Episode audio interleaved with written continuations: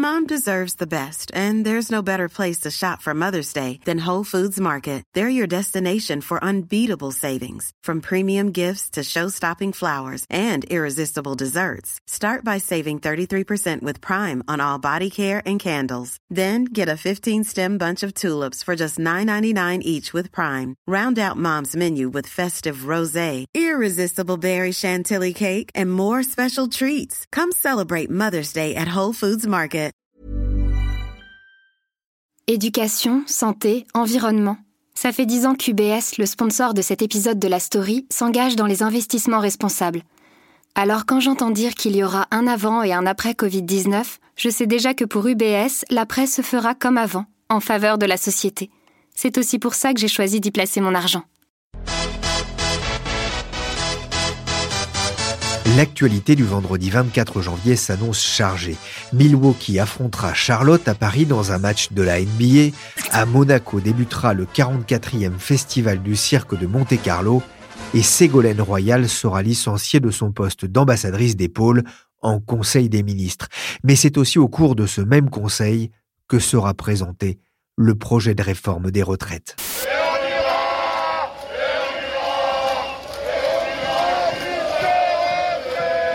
Ce même jour, les opposants appellent à une nouvelle journée massive de grève et de manifestations interprofessionnelles, à l'appel entre autres de CGE, CGC, de la CGT, de FO, de FSU, de Solidaire, mais pas de la CFDT ou de l'UNSA, qui ont obtenu satisfaction avec la mise au banc de l'âge pivot.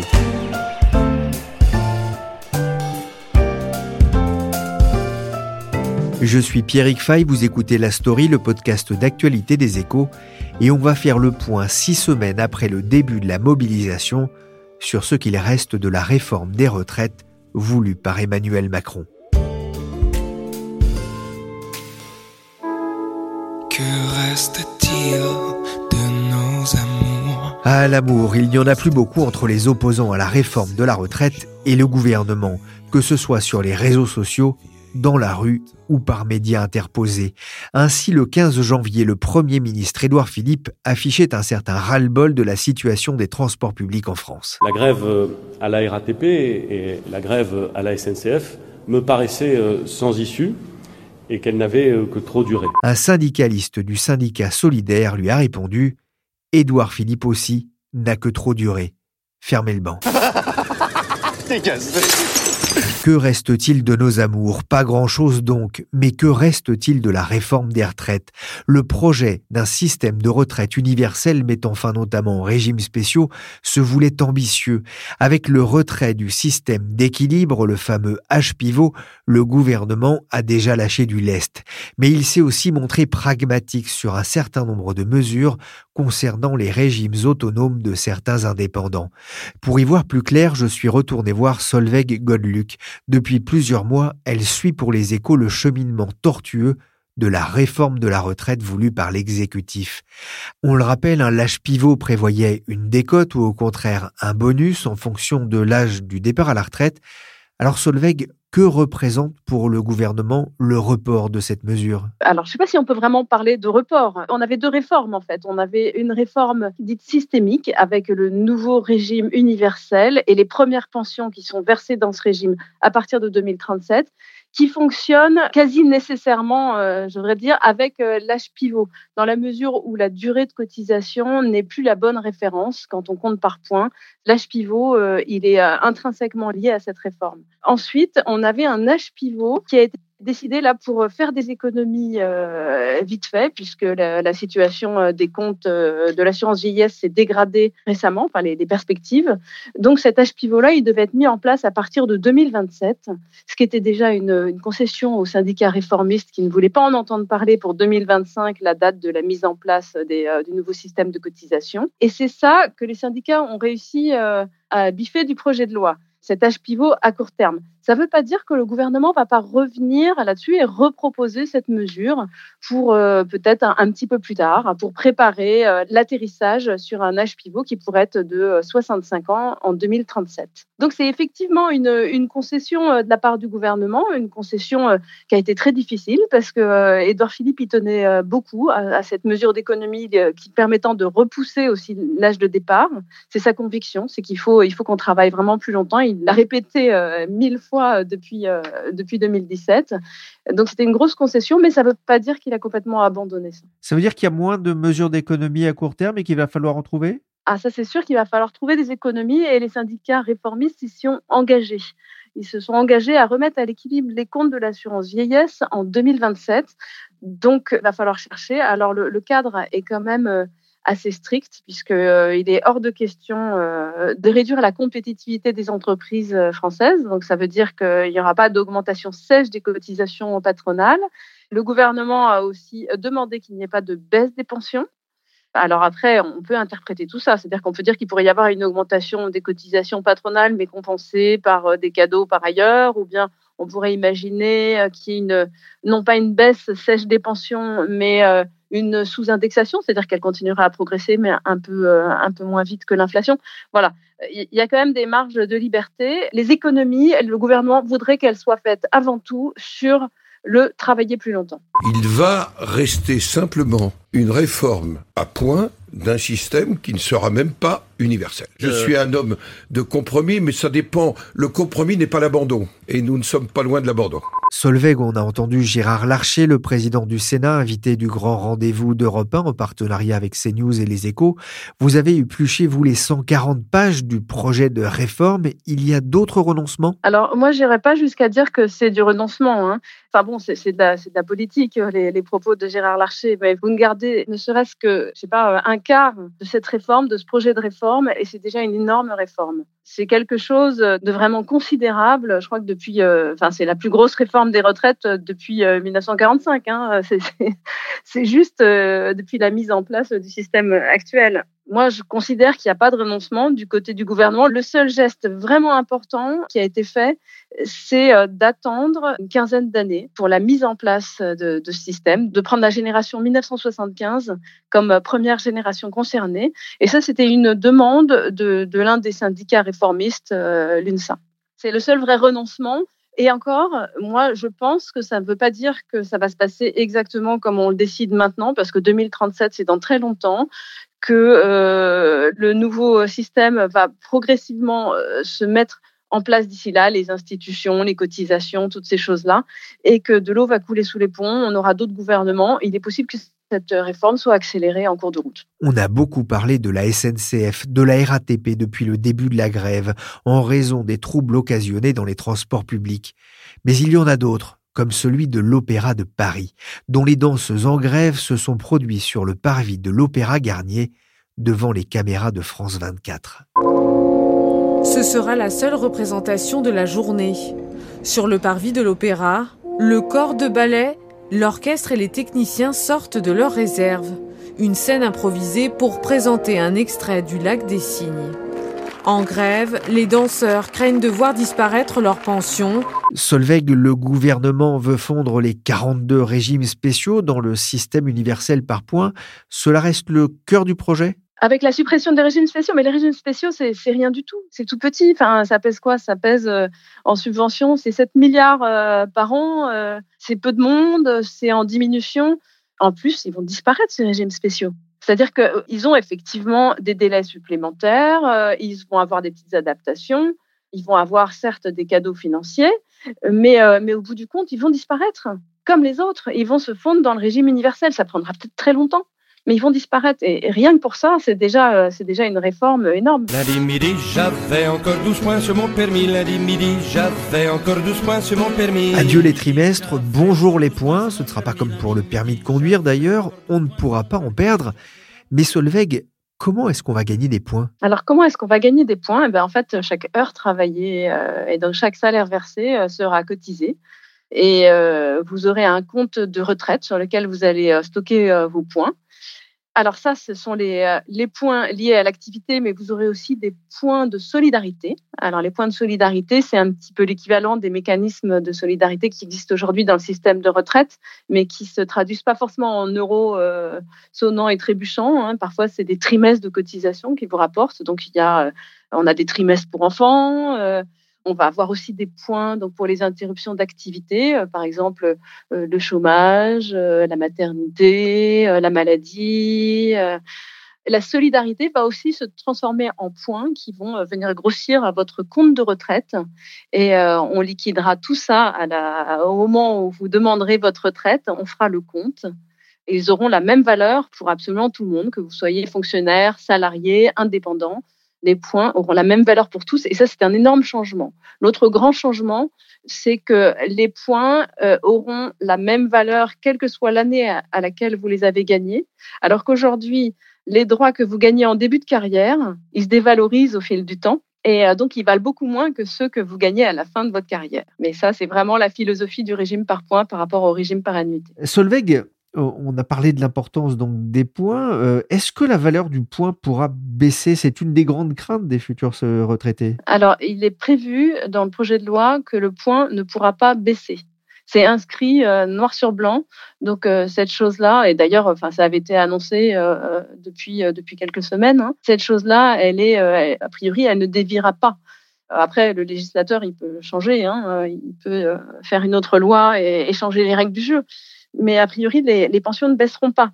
Ce qui ne veut pas dire que euh, les pensions euh, ne pourraient pas euh, progresser moins vite que prévu, parce que les, partenaires sociaux qui auront les manettes vont décider probablement de mesures d'économie quand il y aura un petit souci d'équilibre dans le système et ça pourrait être des désindexations comme aujourd'hui. Tous les actifs devraient cotiser à partir de 2025 dans ce nouveau système, mais ceux nés à partir de 1975 toucheront tout ou partie de leur pension dans le nouveau système de retraite universelle lorsqu'ils prendront leur retraite à l'âge de 62 ans, c'est-à-dire en 2037.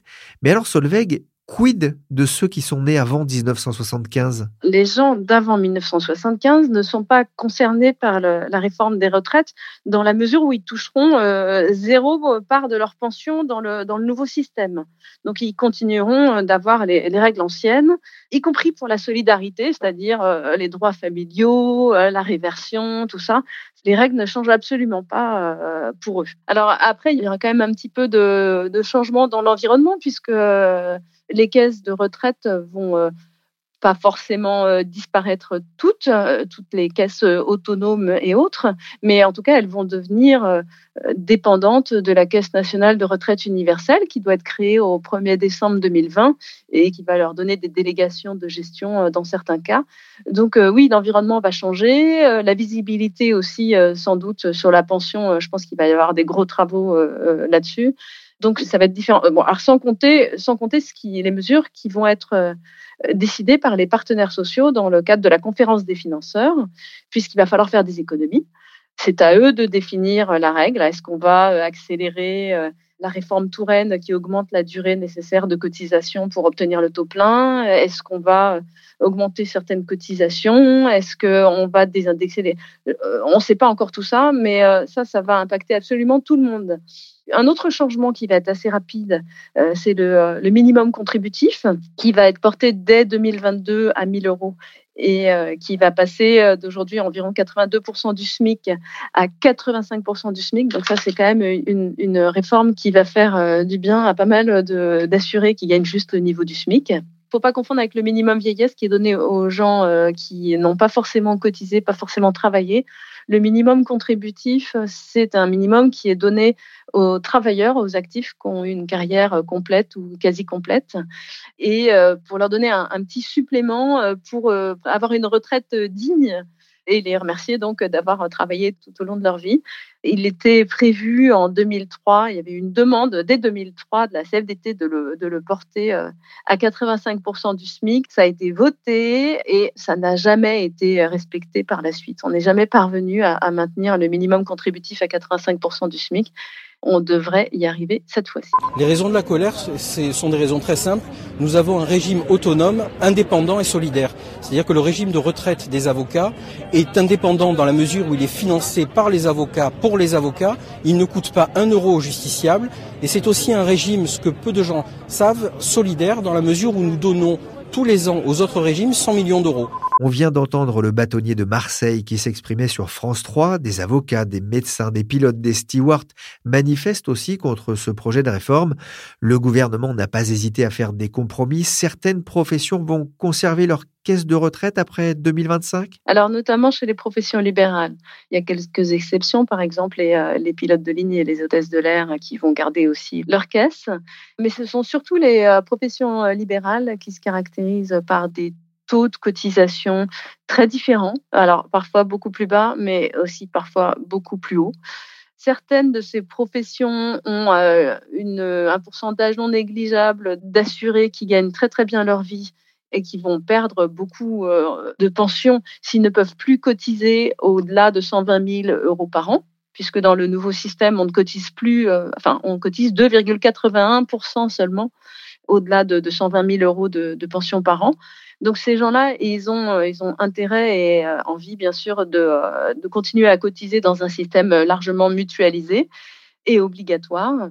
Donc certains d'entre eux vont pouvoir effectivement garder leur caisse et garder des surcotisations sur une base obligatoire. Je pense par exemple aux avocats, mais ça pourrait être le cas des notaires, des médecins. Il y a plusieurs professions qui pourraient conserver cette possibilité. Finalement, pourquoi est-ce que le gouvernement a accepté de, de maintenir ces caisses de retraite autonomes? si le gouvernement a accepté de les maintenir, bon, il y a une part de paix sociale, hein, parce que c'est des professions qui sont dans la rue, qui jettent leurs blouses, leurs uniformes et, euh, et qui sont pas contentes du tout. Mais il y a aussi une part de réalisme. C'est-à-dire qu'il va y avoir une période de transition un petit peu compliquée où euh, il va falloir euh, arriver euh, au bout du compte à la même assiette de cotisation et au même taux de cotisation pour tout le monde, qu'on soit salarié, fonctionnaire ou indépendant. Donc pour certaines professions, c'est quand même un très très grand pas parce qu'elles ont des cotisations très inférieures ou très supérieures. Et alors c'est notamment le cas chez les indépendants qui ont, une grande variété de, taux de cotisation.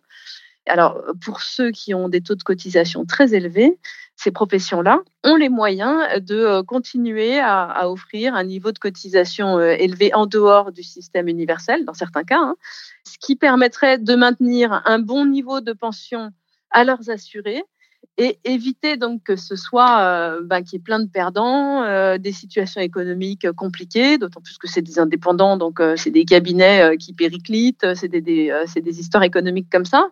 Donc c'est dans l'intérêt de tout le monde en fait pour ces professions-là. C'est dans l'intérêt de tout le monde qu'on fasse une transition assez longue et qu'on laisse ces caisses faire mettre en place des surcotisations pour gérer une transition harmonieuse sans qu'il y ait des, euh, des, des, perdants. Il reste encore un beaucoup de points réglés et Solveig, on peut penser que la question de la réforme des retraites va encore occuper l'agenda politique durant de longs mois? Alors vous parlez en mois, moi je dirais en années.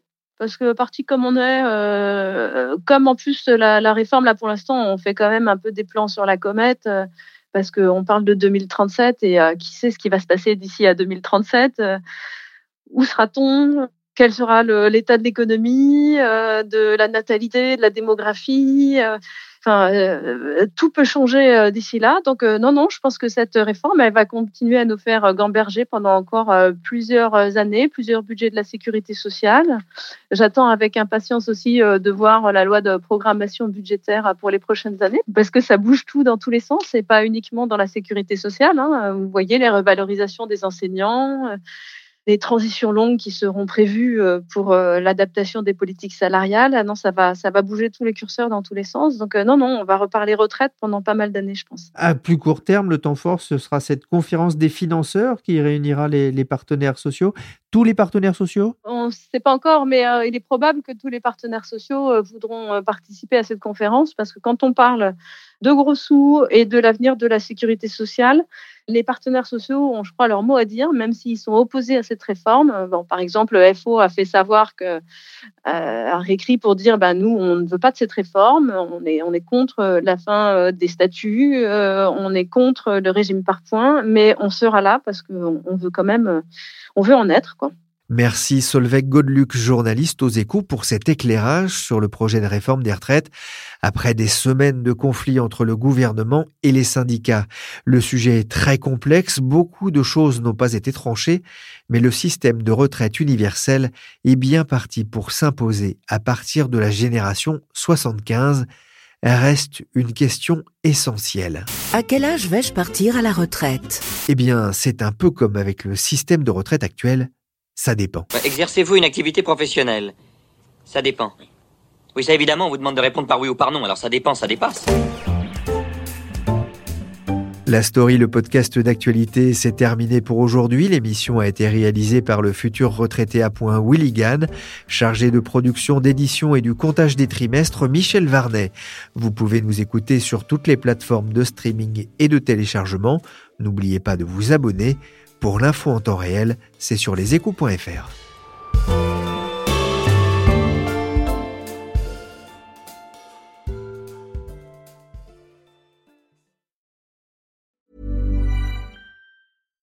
Hi, I'm Daniel, founder of Pretty Litter. Cats and cat owners deserve better than any old-fashioned litter. That's why I teamed up with scientists and veterinarians to create Pretty Litter. Its innovative crystal formula has superior odor control and weighs up to 80% less than clay litter. Pretty Litter even monitors health by changing colors to help detect early signs of potential illness. It's the world's smartest kitty litter. Go to prettylitter.com and use code ACAST for 20% off your first order and a free cat toy. Terms and conditions apply. See site for details.